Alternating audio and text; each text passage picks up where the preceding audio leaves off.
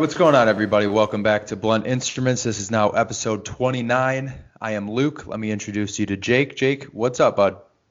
Oh, I'm good, mate. How are you? Good, good. How's the land down under? Yeah, it's good. We've got like heat waves coming through and stuff like that, so it's hotter than hell. But yeah, it'll be okay. What about you? Yeah, it's freezing cold here. The Is dead it? of winter here. Freezing, Yeah. freezing friggin' cold, man. Like honestly, my hands are in my sweatshirt pocket right now. I'm that cold, even inside. But you know, soon enough, I we're going to Florida in March for like almost the entire month, so that'll be pretty Yeah. sweet. Well, you can't complain at that then, can you? No, no. And I'm gonna I'm gonna record the podcast with you from Florida, like a total change of pace. It'll be I I feel like Ian Fleming. yeah, you'll just be like, it'll take you twice as long to say anything, and it'll just be chilled out. Yeah.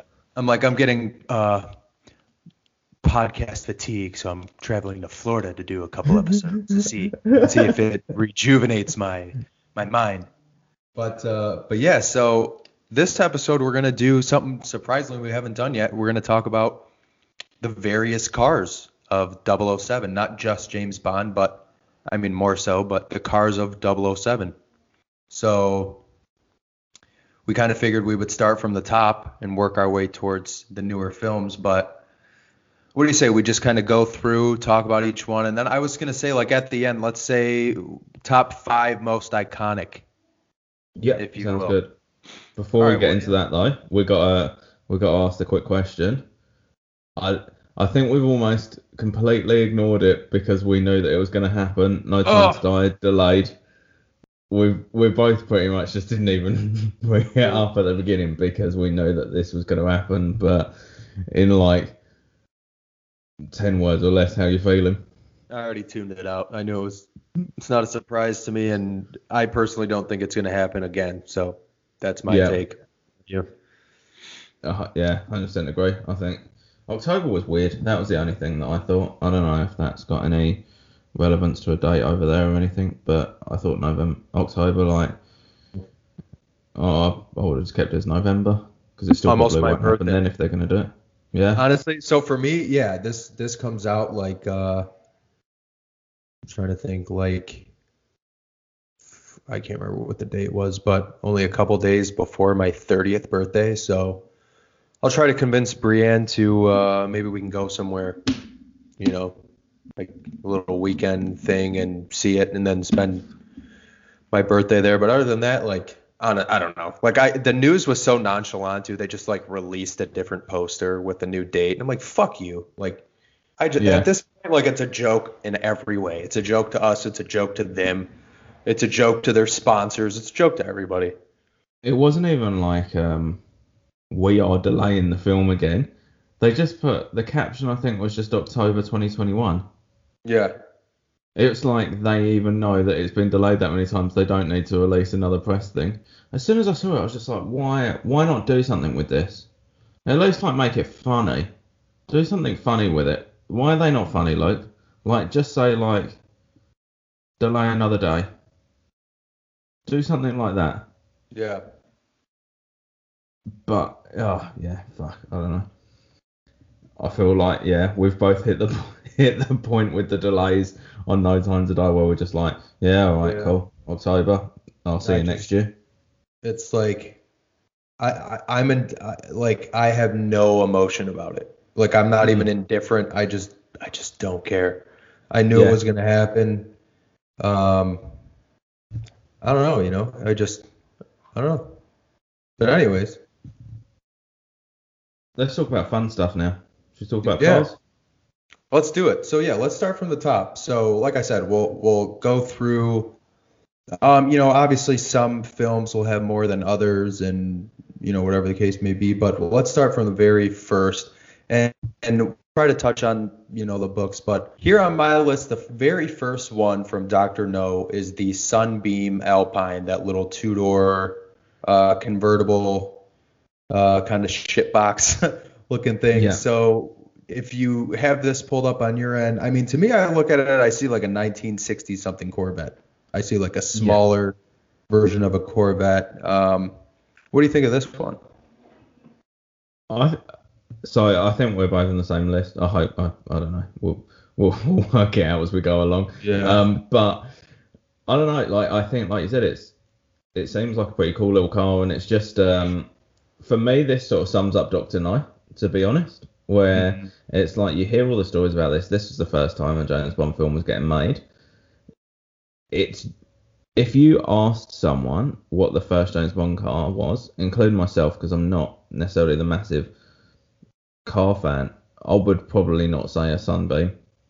Um, no, I wouldn't either. I mean, even though the books they talk about the Bentley constantly, I would still say the the Aston Martin.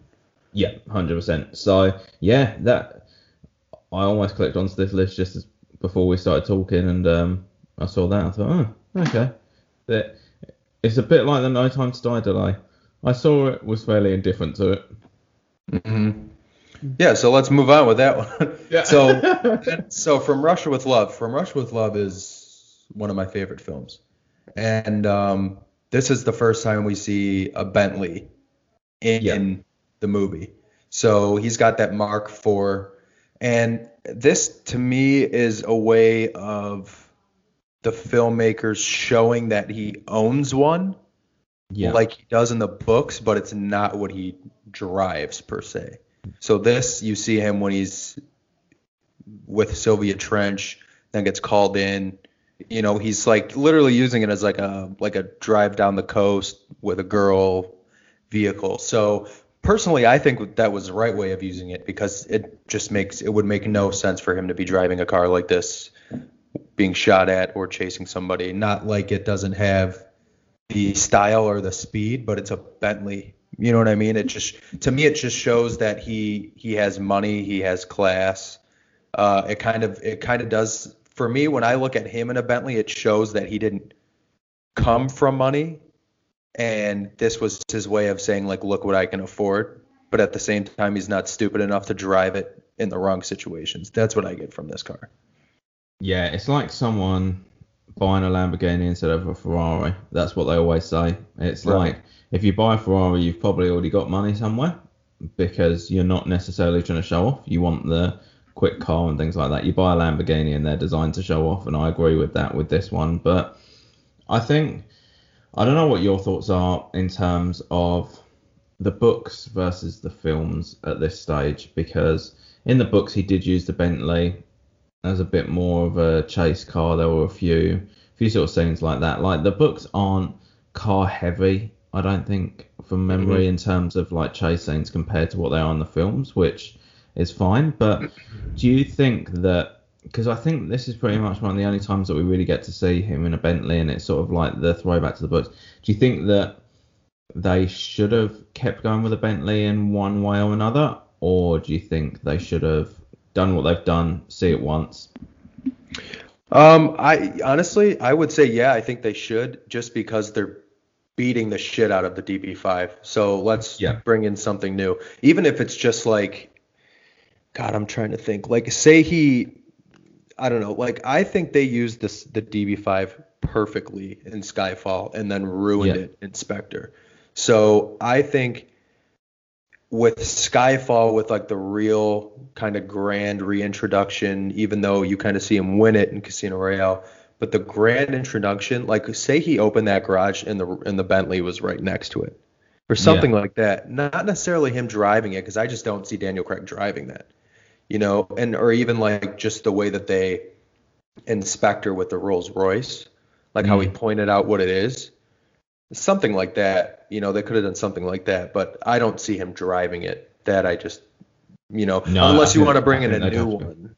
Yeah, that was that was what I was going to say. Because I was going to say it reminds me a little bit of that how this is used, where it's almost like in Spectre, for example, where he gets the car back, and it's like the the sort of the nod to it again that he's still got it, and all things like that. Um, I think they could have done something, but maybe would have had to have gone with something like a Continental GT or something like that, like a new one. Um, and that could have been sitting next to it, but that would have been a niche reference, wouldn't it? Right. Like if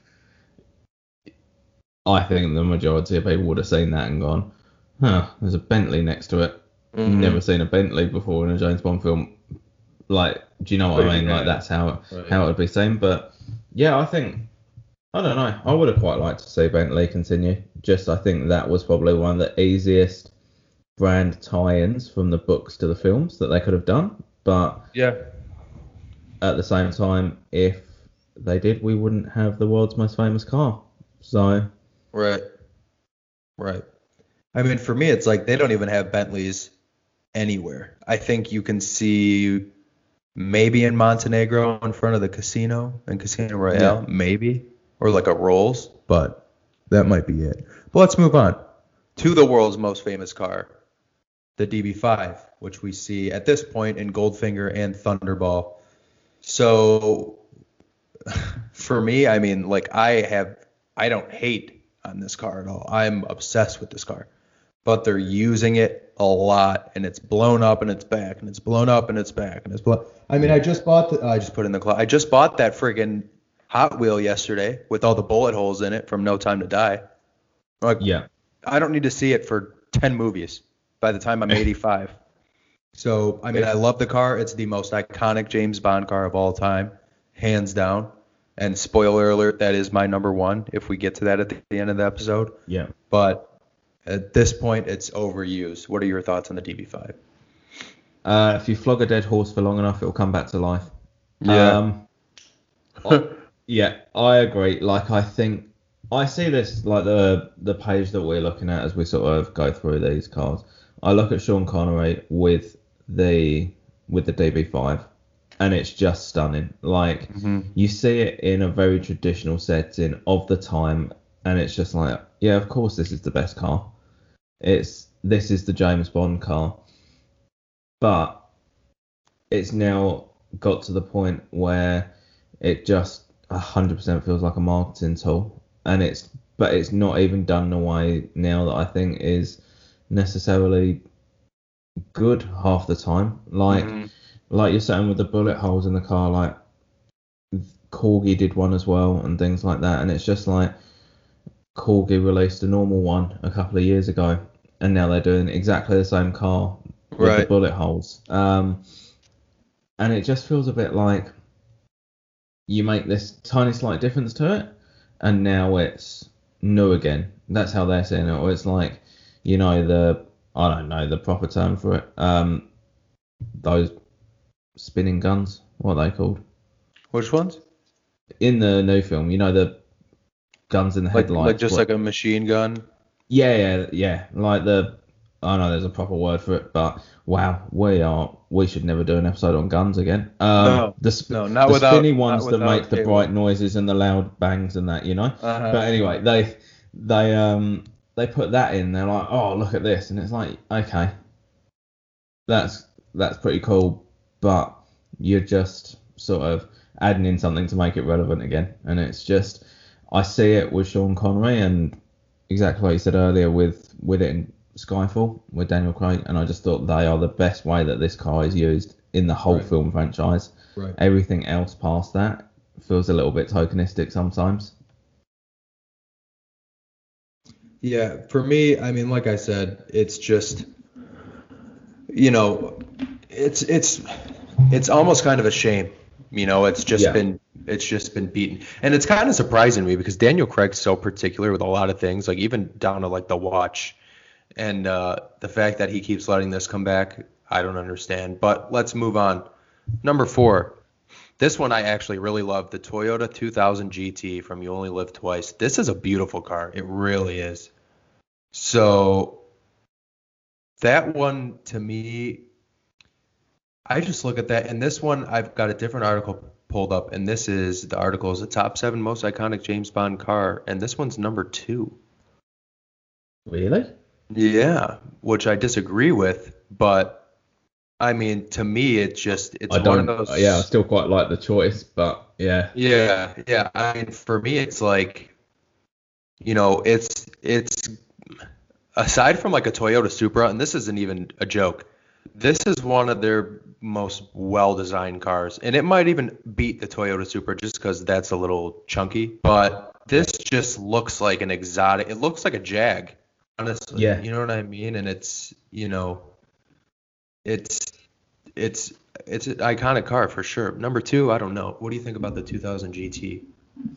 Yeah, I think that um,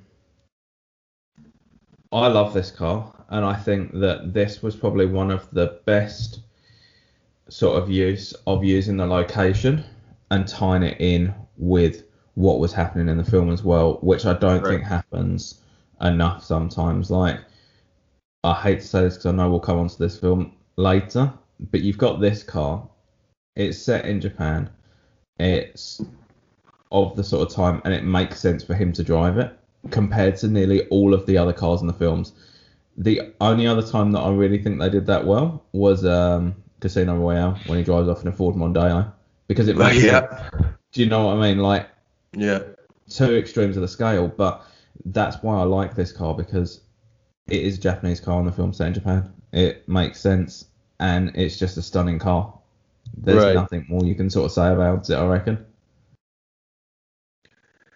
Yeah, I mean, it's it's like I said, to me, the main thing I like about it just simply is the design of it. And I agree with you. I mean, you know, they're finally using something, and I shouldn't say finally because it's only what five movies in or something, but they're doing a good job of taking a car that he might be driving. Like if Bond were to be sent to Japan, they're like, "All right, you're gonna be there until you figure this shit out."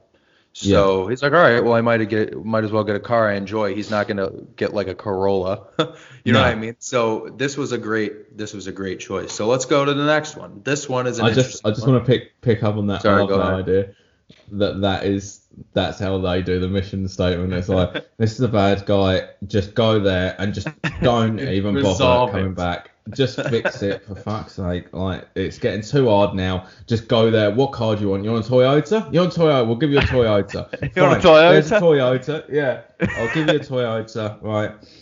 Just go to Japan and don't come. Just don't bother coming back if you can't do it. That is how the next James Bond film should start. Just make it a single mission again and be like, you're going here, just don't come back until you fixed Yeah, it. don't come back until they're dead. Yeah. Okay, so the next one, which has made a resurgence, if you will, the Aston Martin so-called DBS or the V8 from On Her Majesty's Secret Service, which we later see again in which one was it? License to Kill, uh, Living Daylights, and then well, I mean technically they're different, but they're the same. And then we obviously see it again, in No Time to Die. This is one that, you know, On Her Majesty's Secret Service and then the two Timmy Two Dicks films are the three films that I've watched the absolute least. So this is a car for me that personally never got a lot of love from me just because I, I haven't seen the films that it's in very much. But it's a car that you know what? I think they've used it the perfect amount. I want I was gonna say something about them they could have used it more, but I'm glad that they didn't because now that it's coming Yeah. back in No Time to Die, nobody was expecting that. Nobody. You No. know, so this car to me is I don't know like I could argue that I like this car more than the DB5 just because it's it's Aston Martin say we're gonna compete directly with American Muscle with this car and it's stunning. That's my take on it. Yeah, I um I really agree with that. That I think that the way they've bought this car back and the amount that they've used this let's say style of car, that'll probably be easier, like the more sort of muscle car, makes me like the car more than I ever did before. Like Right. I saw that again and I saw in the nighttime Die trailers and things like that or the pictures that they were using this car and I just thought, oh my god, that is the best James Bond car. Just Mhm. because it felt like it worked in every way. So it's almost like the way that they have actually used it has made me like the car more than I did before. Right. Um, I do like it. It is a bit more American muscle than I suppose like the European chic, Mm-hmm. which that I suppose it's just a bit of a preference thing. But I feel Right. like you could almost this car it just wouldn't look out of place even nowadays. Like I think if you drove that around, a lot of people probably wouldn't know what it was necessarily, but I think that you could still get away with that as a Sunday drive car compared to a DB5 that you would just put in bubble wrap. Right. Um, it just looks and the way that it's being used as a car that's meant to be driven, and that's Right. what I love this one for. Right. I mean, even once he's got it in Living Daylights with all the modifications, that just looks even cooler to me. Um, but obviously, this this car as a as a character in the film is associated with the end of the film, which is obviously a sad sad spot. yeah. It's- yeah, it's very- she very dies, mate. She dies. Spoiler alert! From 50 years later, she dies. Okay. I haven't. Oh, well, great. I haven't seen that film, so um. Right. Yeah, I believe it actually. Okay, so this is where this is where they go on a interesting American muscle run, but it's Yeah. it's interesting because the next one's the Mercury Cougar that Tracy is driving. That's an odd car for me for her to have. I mean, correct me if I'm wrong, but this is not in the United States when she's driving this car. no, that is in um. Piz Gloria, isn't it? I believe so. Yeah. Well, I mean, isn't it or isn't it when I can't think like I don't know. Go ahead. Yeah, I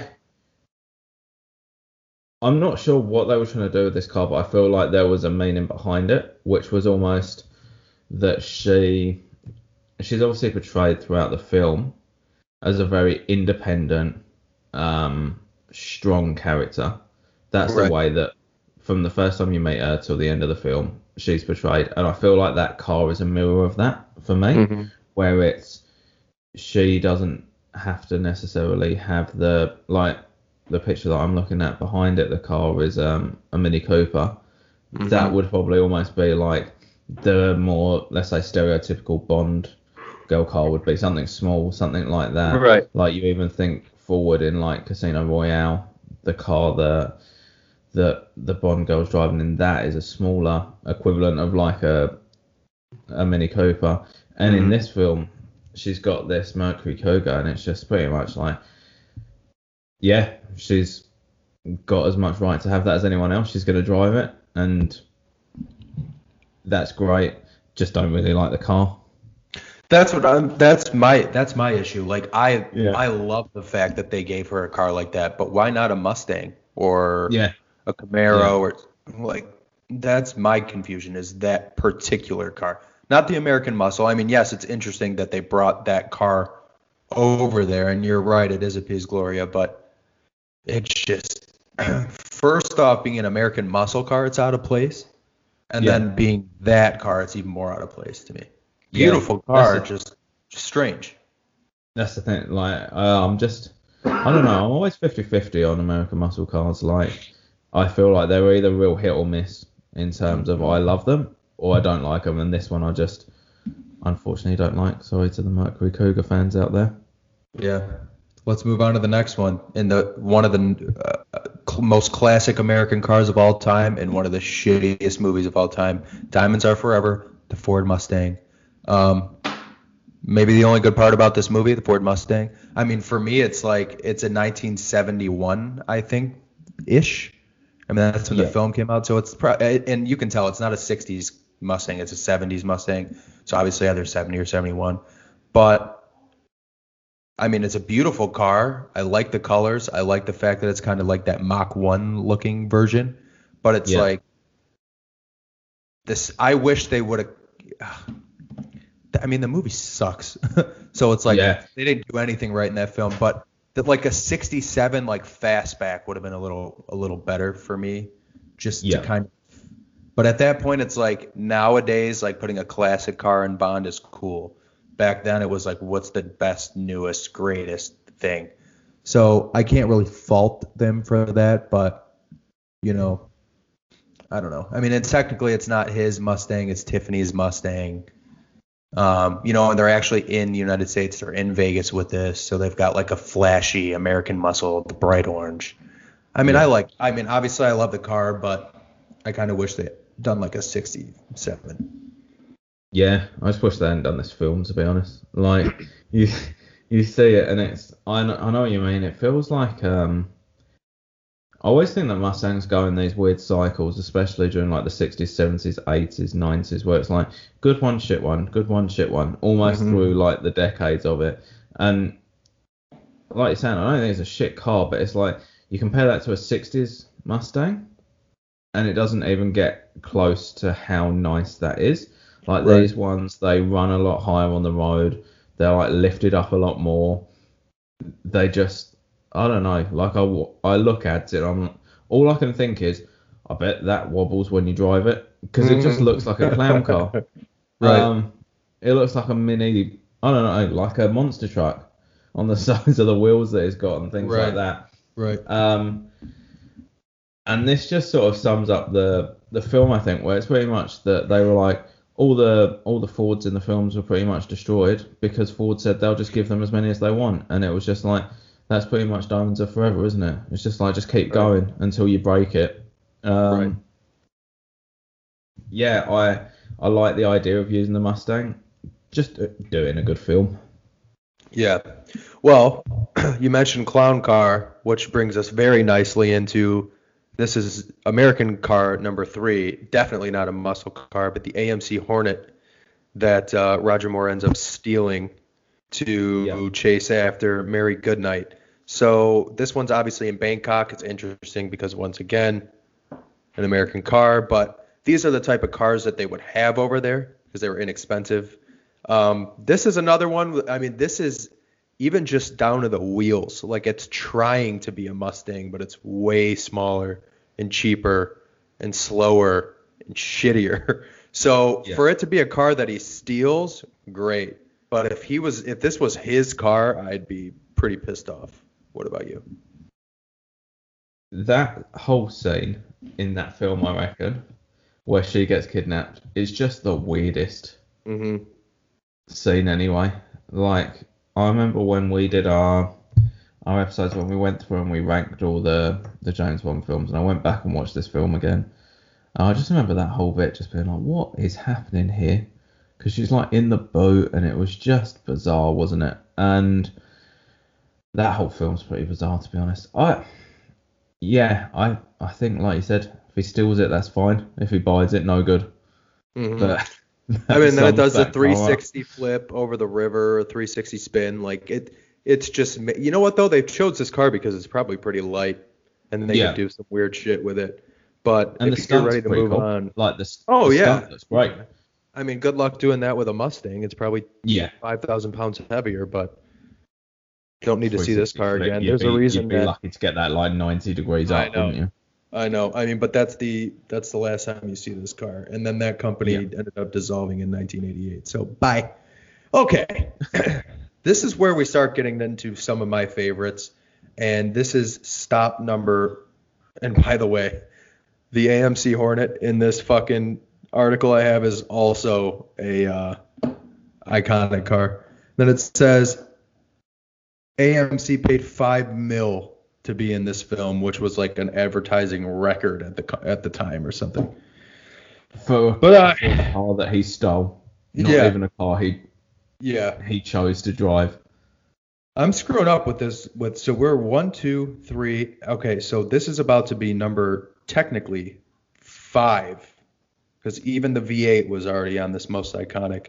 So number f- five most iconic, according to this article. But for me personally, these films I or these cars in the film I love.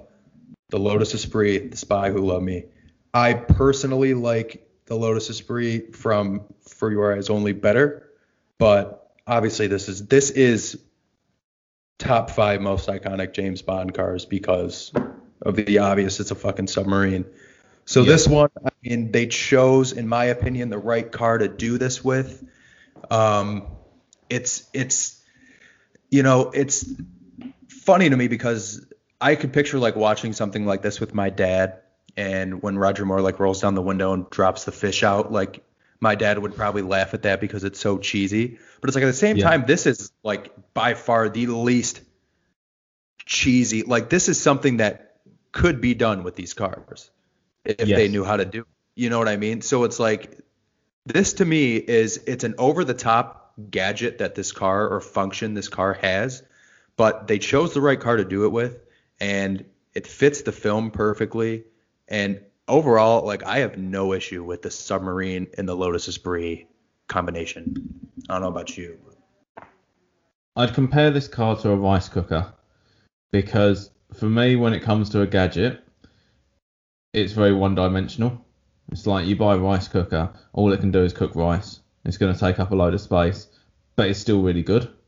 Um, that's how I feel about this car. It's like he they turned this car into a submarine on like the off chance that he'd have to go underwater. Right. Luckily, he did, and he had to shoot. like that's how it feels to Right, me. It's like right. I bought a rice cooker. It's sat in my cupboard for the last two years, but now all of a sudden I need to cook rice. Um, Right. But you don't have an issue with the fact that it turns into a submarine or that it's a Lotus Esprit. It's just a simple No. fact that, like, wow, what are the chances Yeah. that I actually exactly. have a car that can do this when I need it to? It's like I just I don't know. I'm probably getting way too deep into this, and of course we are. We do a James Bond podcast. If I'm not getting too deep into it, something's wrong. But I just think of them like designing this car where they're basically like all of the other cars. Yeah, let's put missiles on it. Great. Let's put some guns on it. That'll help car chases, things like that. Shall we make it a submarine? Why? I don't know. Might Should we put it. them underwater? yeah, he might might need to go underwater. Okay, yeah, Right. cool. Yeah, all right, make it a submarine. And of course, luckily, now everything's set under underwater. It works perfectly. I love these cars. I Me too. think that just for the fact that it does that, it makes it by far one of the most iconic because of the gadgets. Like, eh, I think as bad as this is, I do love that car. But if it, even if it was a different sort of car, you would still love it just for the the fact that it did this. But that's where I think the one in um, For Your Eyes Only. Uh, that's why I agree that that one I probably actually do prefer because it's just a really nice car. yes. Um, obviously doesn't turn into a submarine, but yeah, maybe it does. I don't know. Um, maybe they were like, well, you used it last time. Let's just do it again. Maybe they all For turn me- into submarines. For me, like the Lotus Esprit, the submarine one, I look at it as in if I were to go to like just a James Bond museum, Yeah. like if this was there, that would be a car I would be taking endless pictures of and pictures in front of. And if I could get in it, like this is like obviously the DB5, but this would be number two on that list, hands down. It's like it's It used to, iconic. um, yeah. It used to be at Bond in Motion. I've seen it, and it's Yeah. um, it's a very nice car. Yeah, I definitely need to try to find a way to see it in person. But let's move on to the next one, the Lotus Esprit Turbo, for your eyes only, 1981. To me, this car's just clean. Like even with the skis on the back, like it's just clean.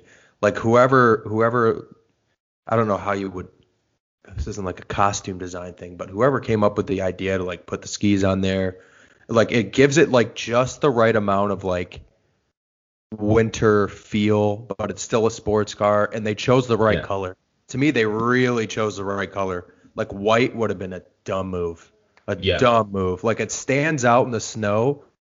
Like a yellow or like a green would have been stupid. Like I think they could have either got away with red or black, and that's it. But like a really shiny black.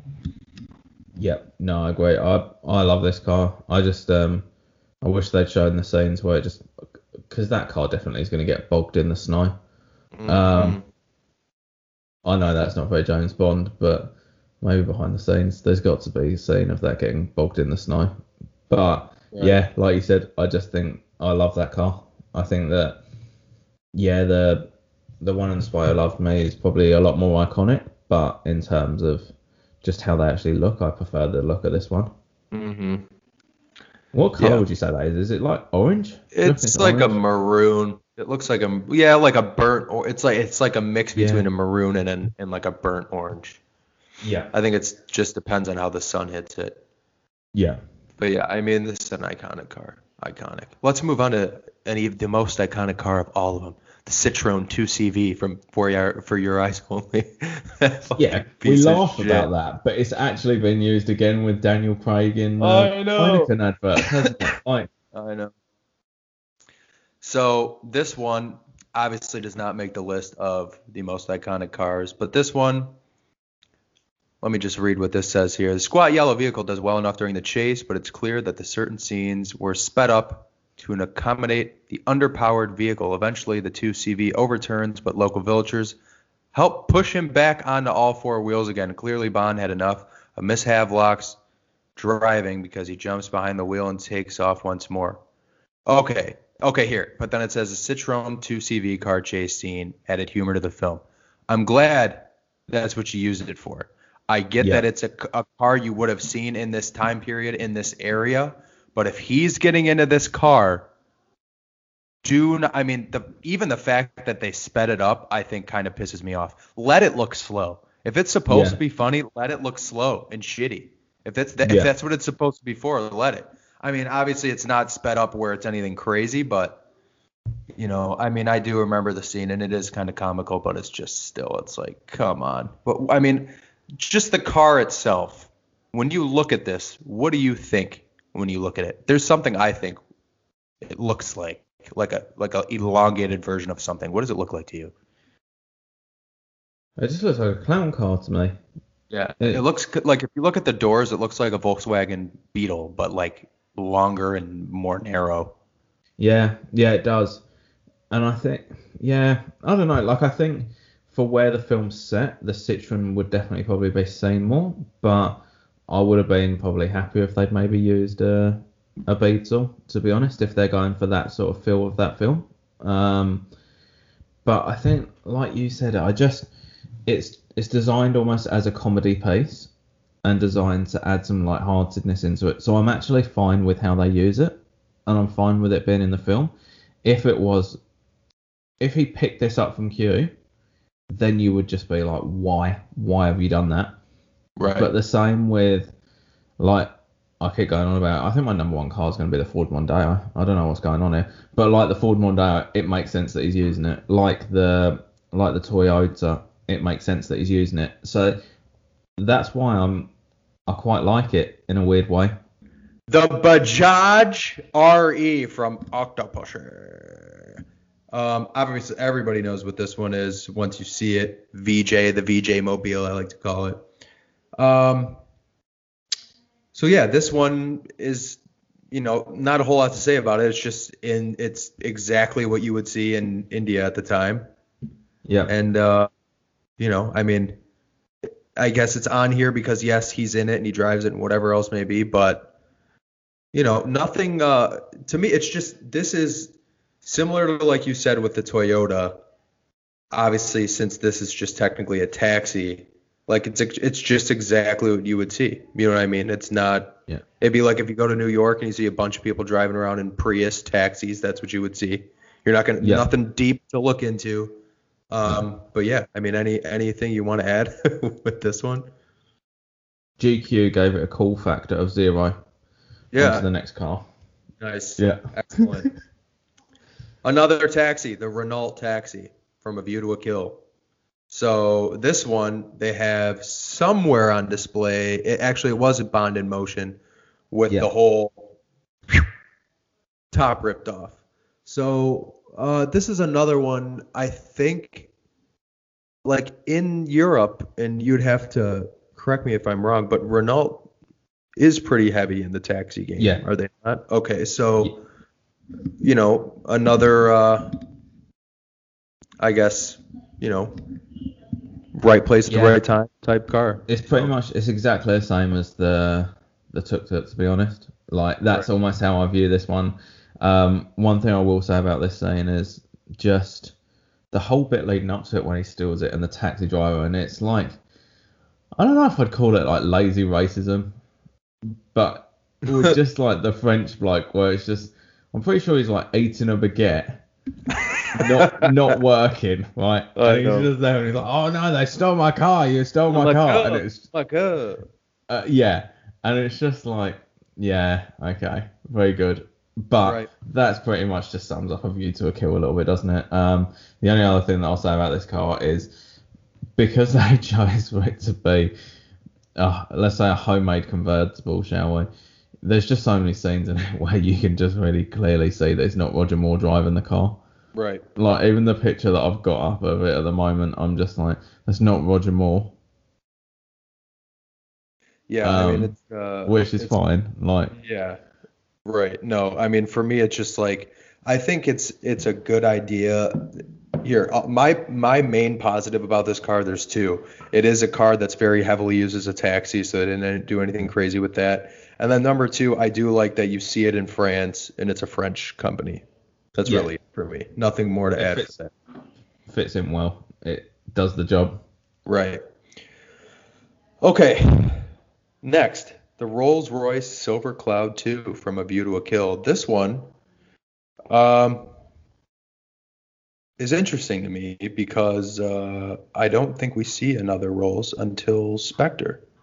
So, kind of surprising we haven't seen it, but at the same time, not because I think um, this was the right time to use it. So, you know, I but to me, like this is the Bentley obviously looks luxurious, but it also looks like it's got like I don't know, like maybe a little bit of grit to it, if that's Yeah. not too far fetched. This one's just over the top, like English royalty. So this is someone's driving you in this instead of Exactly. you're driving it. Yeah. Exactly. Which, of course, in this film, he is being driven around by Tibbett. So,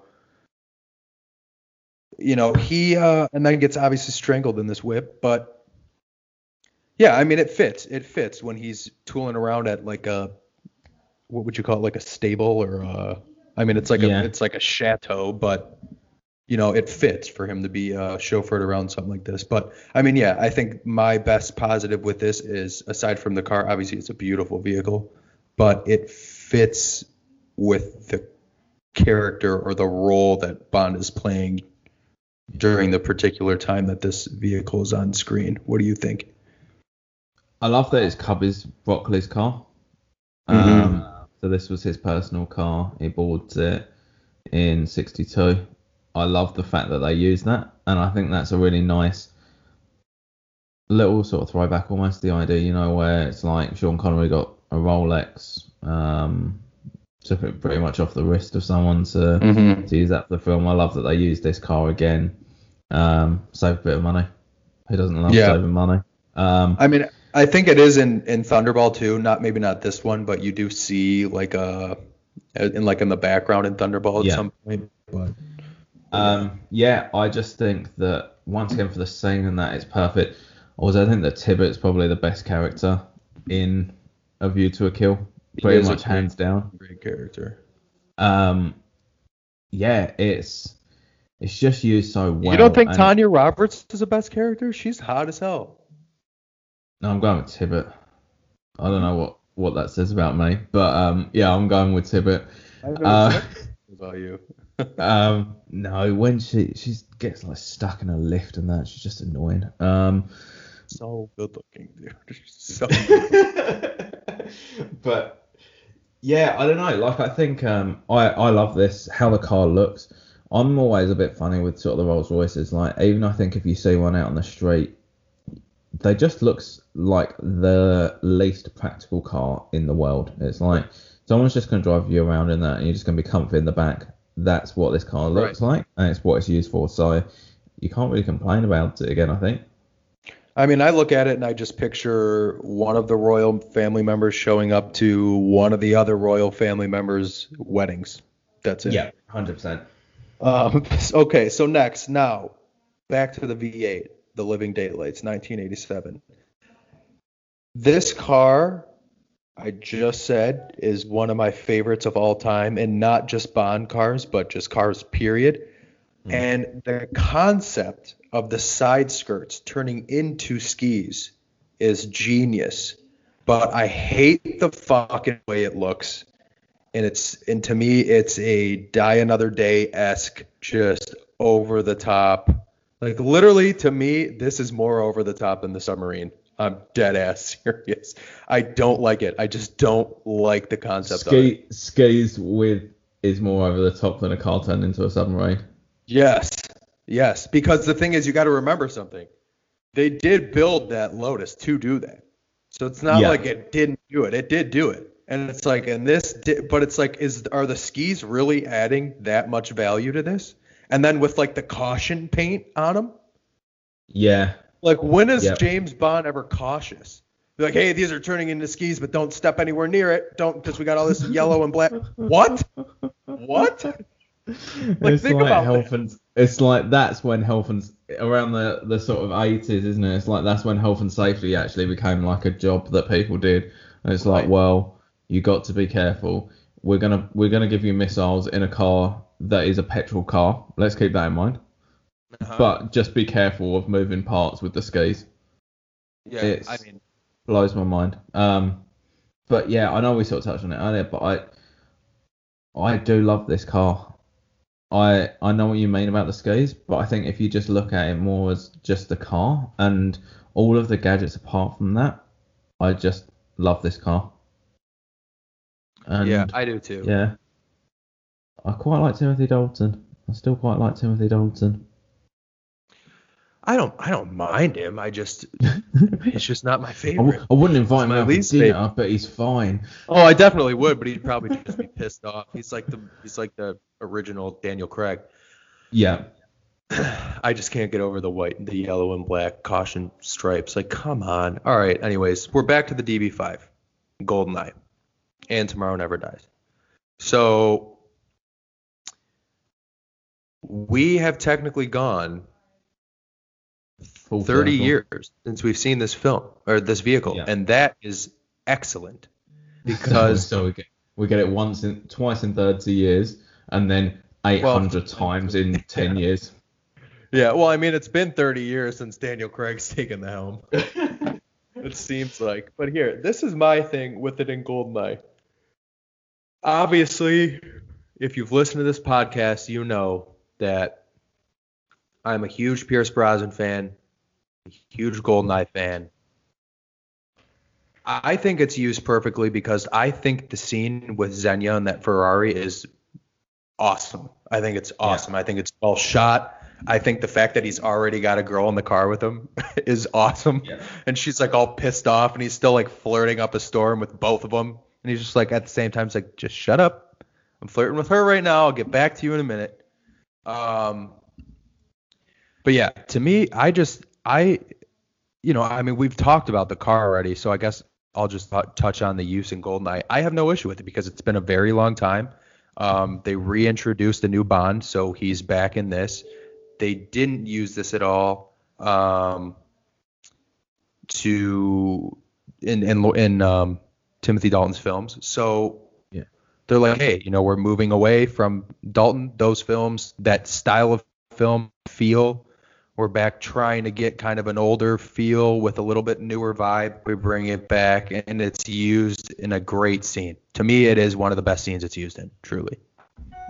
so my question with this this might sound like a weird question but the only real sort of gadget that we see in this film in this car is a champagne cooler yeah in the Yeah. center console do you reckon in the year 2020 2021 whenever that they could do that again in a james bond film with all the drink driving stuff now or do you think that they would steer away from that like serious question do you think that they would do that now Um, I think they could. I think they could. I, I mean, it's just okay. It depends on one thing. It depends on the vibe of those films. I don't think Daniel Yeah. Craig could do it. I think the amount of humor and cheese he could pull off is what they did with the ejector seat in Skyfall. yeah Um, anything more than that, I, I would just be. And the thing is, too, it's actually my biggest reason why. I mean, yes, they could, but the reason I wouldn't want them to is because it's it's it would just be like you are shot for shot remaking Goldeneye right now. Yeah You know what I mean? It's not just you know I I don't know. I mean because I guess technically if it's supposedly the same car that he's been using since Doctor or Gold Goldfinger, it's it's already in there. But it's like how do you even? That's something where it's like how do you even address it without it being exactly like it's done in Goldeneye? yeah He puts it No, back in this time. Like he's already drinking. He's like, fuck this shit. He's blackout and he's like, yeah. Puts it back in there and shuts it. Like you can't you can't really even film it. I, like truly, I feel like how do you even film it without it with Just- it being original? just falls out the car Madeleine Madeleine get Madeleine, key. We're, come I in. want to go to bed I'm Hey, really man, tired. come here, bitch. Yes, uh, I got a Bollinger. Yes. All of a sudden he's Johnny That- Depp. It's so big, it's so in a Bollinger. They put it back in this, you know, Yeah. it's on a Yeah. con. Johnny Depp. Then then Don't- go and take don't spill it. shit on the pillow. Um, Don't, Oh, don't, have to talk about that. It's worth 12 grand. Don't spill it. Mate, don't spill it. Don't. Come on. Uh, you- Man, are you stupid? Are you spilling this shit for? It's me 12. Actually, it's been in here since 1965, so this is a uh, a 50 million dollar bottle of Bollinger here. 1965 was that the last time that Daniel Craig film came out? Oh, um, yeah. So no, I agree that this. I love this car. I think that it's used really well. Um, but now we have to get onto a car that I don't love and I don't think was used very well. Um, BM, just any BMW. Let's start with the BMW Z3. Um, wait, sorry, I missed what you said. It broke up a little bit. Oh, sorry. Um, so yeah, I was just saying that I absolutely love that car, but now it's time to move on to a whole bunch of cars that I really do not love. Um, which is pretty much any BMW. So let's start with the BMW Z3. Okay, so the problem with that car is it's, it actually packs a serious punch, and they don't use it for a fucking thing. He doesn't use it for anything in this film. Nothing. So No. He literally it's Stinger missiles, ejector seat, radar, but he doesn't use it. And unless I'm on drugs, he doesn't use it, right? He doesn't uh, use any of it. So I mean, and it's a weird color. It was a weird color to choose, like that light blue, sky blue. It was a weird color. I didn't like the color at all. It was just I don't know. I think just the color alone was like 1995. Let's make sure everyone knows for the rest of time that this film was made in 1995 with that color. Like I don't even know. Can you go out and buy cars that are like that high metallic blue anymore? I think you'd struggle. Yeah, I just you know, and to me that's why BMW didn't last too long in the in the franchise. And um, if you're ready to move on to the 750 IL, I think that's why because now you've literally got Bond in a sedan. The gadgets were great. Um, Yeah. and this car actually played like a very big role in this film, a huge role, like one of the biggest roles um, of all the vehicles in the franchise. But I don't know. I mean, it's it's it's funny because you look back on it even today, and I understand that at this at in 1997, the 750 was still one of the top luxury sedans on the market. It was very expensive. It was, you know, but it's like it's Bond wouldn't be driving it. He just wouldn't be It, it driving would it. be it would be like the next James Bond driving a S3 sedan or an Who's it? S4 Yeah, who's he gonna Audi. put? Who's gonna sit in the back? Why does he Yeah. in the back seat? Who's gonna be back there? baby seat? Um, God. God. yeah, I don't know. Like I just look at this car now, and I think the problem with BMW is, well, not even just BMW, but BMW I know are one of the bad ones for it. That in the that sort of 90s, even sort of mid to late 90s, BMW went to a design where their cars were extremely boxy. Like I think it was almost a bit of that throwback to sort of the Mark II sort of era. And this car has just dated so badly, and it's such a shame because I think it probably has the coolest gadgets on any car. Right. Um, because I remember seeing that film when I was very young, and just thinking, why can't we drive a car with our phone? Mm-hmm. Um, and I think it was the first time that we really get to see a mobile phone being used as a proper gadget. Right. Right. Um, so it really also multiple film well. times. Yeah, that's it. And I the think phone that and the 750 are very over or not overused. They're very well used in the. In Yeah. The it's just a shame that it's a horrid looking car nowadays. right. Right. Um, Um. Yeah. I mean that car did not age well, but this one, No. the next one, I think did age well. But this is another car that also doesn't do a damn thing. it's got it uses does it use a The rocket? rocket. That's it. Just but the car's already the car's already broken. Like it's Yeah. literally in half when it uses a rocket. But you know what though? I I did read somewhere that BMW actually, and it even says it in here too. BMW crushed in sales with their product placement after this, after these films, crushed. Well, yeah, But- in the first one, what were they saying that they received fifteen thousand orders and it took a year to fulfill them after the like. GoldenEye one, and he didn't even use the car properly. He drove No. it somewhere. No. Yeah. So with that, we're talking about the BMW Z8 or the Z8, which gets sliced in half by that stupid tree trimming thing. Um, that whole scene at Zukovsky's thing, I don't really like. I just No. like the uh, little shoulder action from Denise, and then It's we can. like- can they just um, is that just me or is that like the most obviously filmed on a like sound stage? That part when the car gets cut in half and that. Oh yeah. of any James Bond film. It looks like the Jaws ride where they filmed it. You know the well, I can't remember where it was. I think that was at Universal Studios, wasn't it? Do you remember that the Jaws ride where yeah. the yeah. the shark would like pop out? Yeah. Uh, it, it looks like it should be. They're the main villain in that sh- scene should be a shark. Yes, 100. Yeah, hundred percent. Um, but yeah, I know. I still quite like the car though, Yeah. and Pierce Brosnan just looks cool standing next to it because of course he does. Like I think the main picture they used of it was him in the oil fields, and I yeah I just want to go out and buy a Brioni suit in this car once I see these pictures, and that was nearly 20 years ago. Right. Nearly tw- over 20 years. I can't do maths. That's too early in the morning. Yeah, Yep. it, it was a, it was a long time ago. Yep. All right, let's move on. So this is a very, very, very obscure car, the Ford Fairlane from Die Another Day, which we see in Cuba. So uh, I don't know. I mean, obviously there's not Cuban car companies, so I didn't expect anything like that. I actually, you know what? I don't mind the use of this car in that film. Um, but you know it's difficult because this is when the movie starts to take a shitty turn at the same time. Yeah.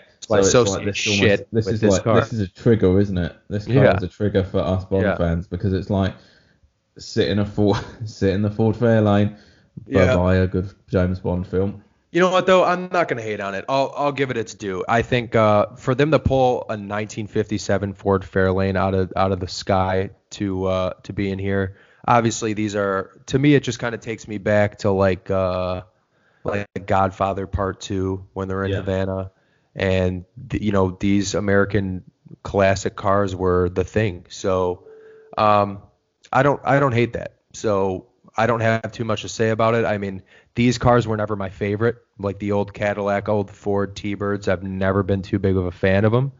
Um, but the use in the film, I don't I don't hate. That's really Yeah. all I have on that one. Yeah, I quite like it. I think it's it fits the scene again. Yeah.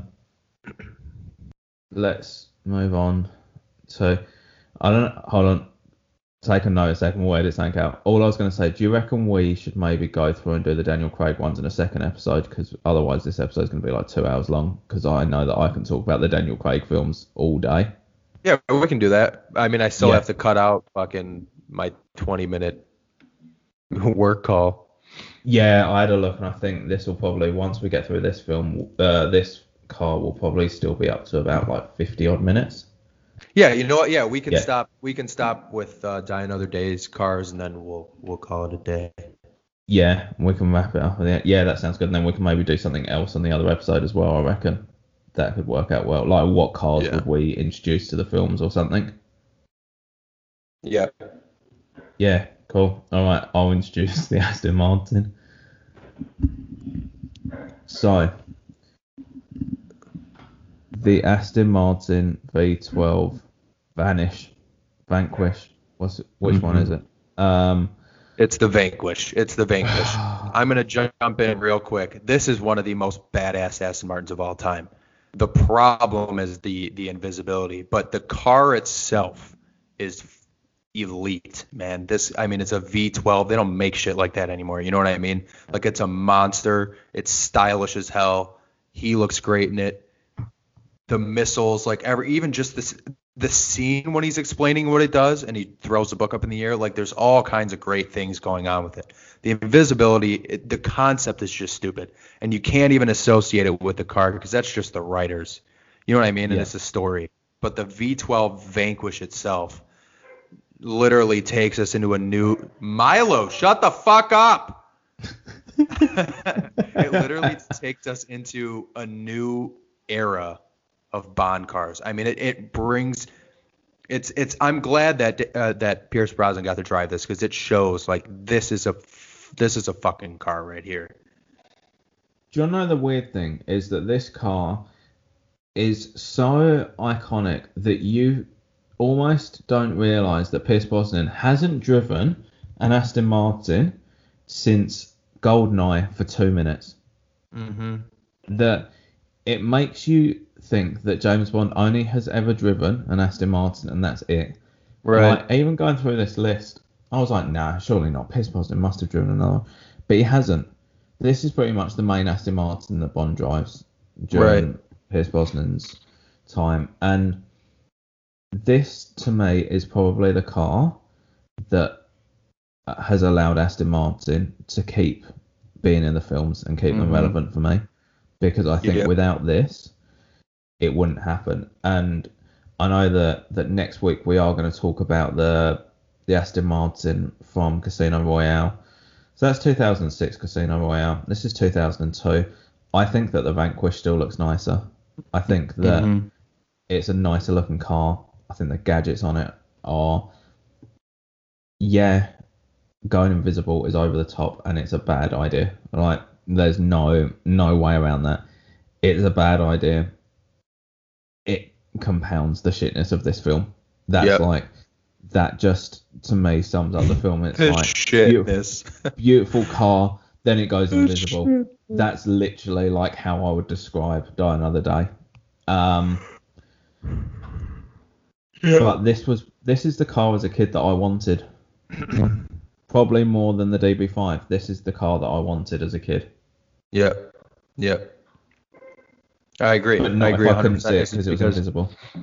Well, I'm gonna. If you guys can hear my dog, I'm so sorry. He's be, he never barks, and I just won't shut the fuck up. Um, honorable mention. So this is one of the first and really the only. I mean, yes, they've made model cars, but they had the three like 118th scale or whatever it is, like Yeah. the the main size of the Aston Martin, the Jaguar XKR, and then Jinx's Thunderbird. That I loved. I don't like the Jag because of all the stupid gadgets. Where's he gonna get this? Like the the freaking turret on the back and the missiles. Why does he have that? And then I thought, I mean, that you know, because this is the thing people may not realize when this film was made, Ford owned Jag, Land Rover, and Aston Martin. So Ford got involved with this film, and they put the Aston Martin, the Jag, and the T-Bird in there. And then if you look around, there's you know Land Rovers here and there, or whatever else. But it's like, uh, you know, the marketing marketing side, like getting three model cars out there, like hell yeah, I would Yeah. still buy. I would still buy all three of these today if I could find them. And I know I know where I can find one aside from obviously the internet, but I know locally where I can find the Aston Martin. But to me, it's just honestly like when I see these three cars, especially the Jag, oddly enough, I just think like Fast and Furious Yeah. model cars. You know, and that like just brings me back to childhood. This is one thing I think they did do right with Die Another Day was the marketing side of it. But aside from that, you know, But the Jag they- is beautiful car. It's stupid concept with the, the gadgets. they just did so well with this because I reckon anyone who's like our generation, this made you want to get one of these when you grow up. Like, if you had the money and that, and you saw one of these now, you'd still be like, yeah, I want that. Yeah. And apart from maybe the DB5, I don't know if there's many other cars that really do that. Um, especially not for me, but this is the one that I would would go and get. To be honest, just the aggressive looking grille on the front. I can't say anything bad about this car. Nope, nope, neither can I. But I think that wraps it up for this will be a two-part episode as we mentioned. Um, so we're doing obviously Doctor No all the way through Die Another Day today. the next week we will really dive into all the Daniel Craig vehicles, and that's everything he drives, everything henchmen drive, and uh, we'll kind of add some more concepts. Do you want a really quick? We'll do a top three, like really quick top three iconic from this point on. Yep. So excluding Daniel Craig, go ahead with your uh, your top three. So my num. Oh, this is really difficult now because I've just gone on about that car. And I don't know if I can get into the top three. Um, Just rattle them, just boom, boom, boom. yeah. All right. I'm going for the V8 from uh, Timmy's film. Timmy gets Timmy gets my number one. Uh, Nice. Number two, I will probably go with the Aston Martin V12 to be honest, and then the DB5 as number three. But when I say one, two, three, it's almost they're all tied for one. But yeah. that's yeah, that's my um, that's how I'm gonna go for it, just for the cars that I'd want to, I suppose, own. Yeah. And then my top three, I'll go um, the DB5 number one. I'll do Yeah. the Lotus Esprit combos, but the submarine one obviously number two. And then number three, I'll do the uh, the V8.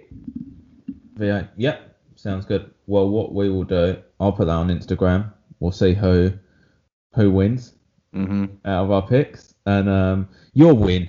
You always win. It's annoying. I I'm just, do. I'm just gonna play to the. I'm just gonna play to the audience next time. and Be like, oh, number one DB5, number two DB5, and number three DB5, DB6. just so that I can win one of these, right? Um, but we'll put that up there, and we'll um, yeah. chat Sounds good to me, about the buddy. Daniel Well, yeah. Craig films next week. Yeah, sounds good. I thank you guys for listening as usual. And um, that was part one of the Cars of Bond. Next week, like we said, we'll dive into Daniel Craig's series and, and go from there.